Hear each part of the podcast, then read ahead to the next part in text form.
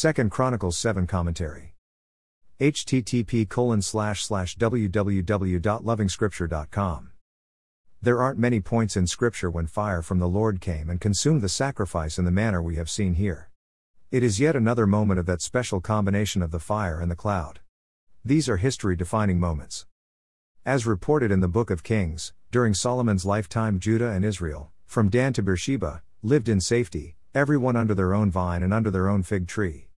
It is the point that this chapter references after the dedication of the temple. These are great times for the nation of Israel.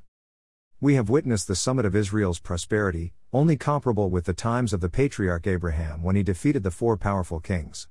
And finally, Israel can experience rest.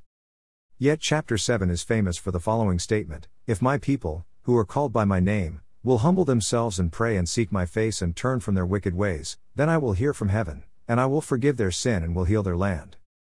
Humanly speaking, it cannot be easy being God, knowing the end from the beginning. The Lord knows all things, present and future. Solomon would fail to keep the faith, and the prosperous nation would be scattered in installments. The prosperity and the rest would be temporal.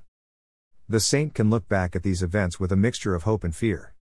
Hope because there is a time when the Lord makes His promises come good for His faithful servants. Fear because there is always a moment when the good times become bad.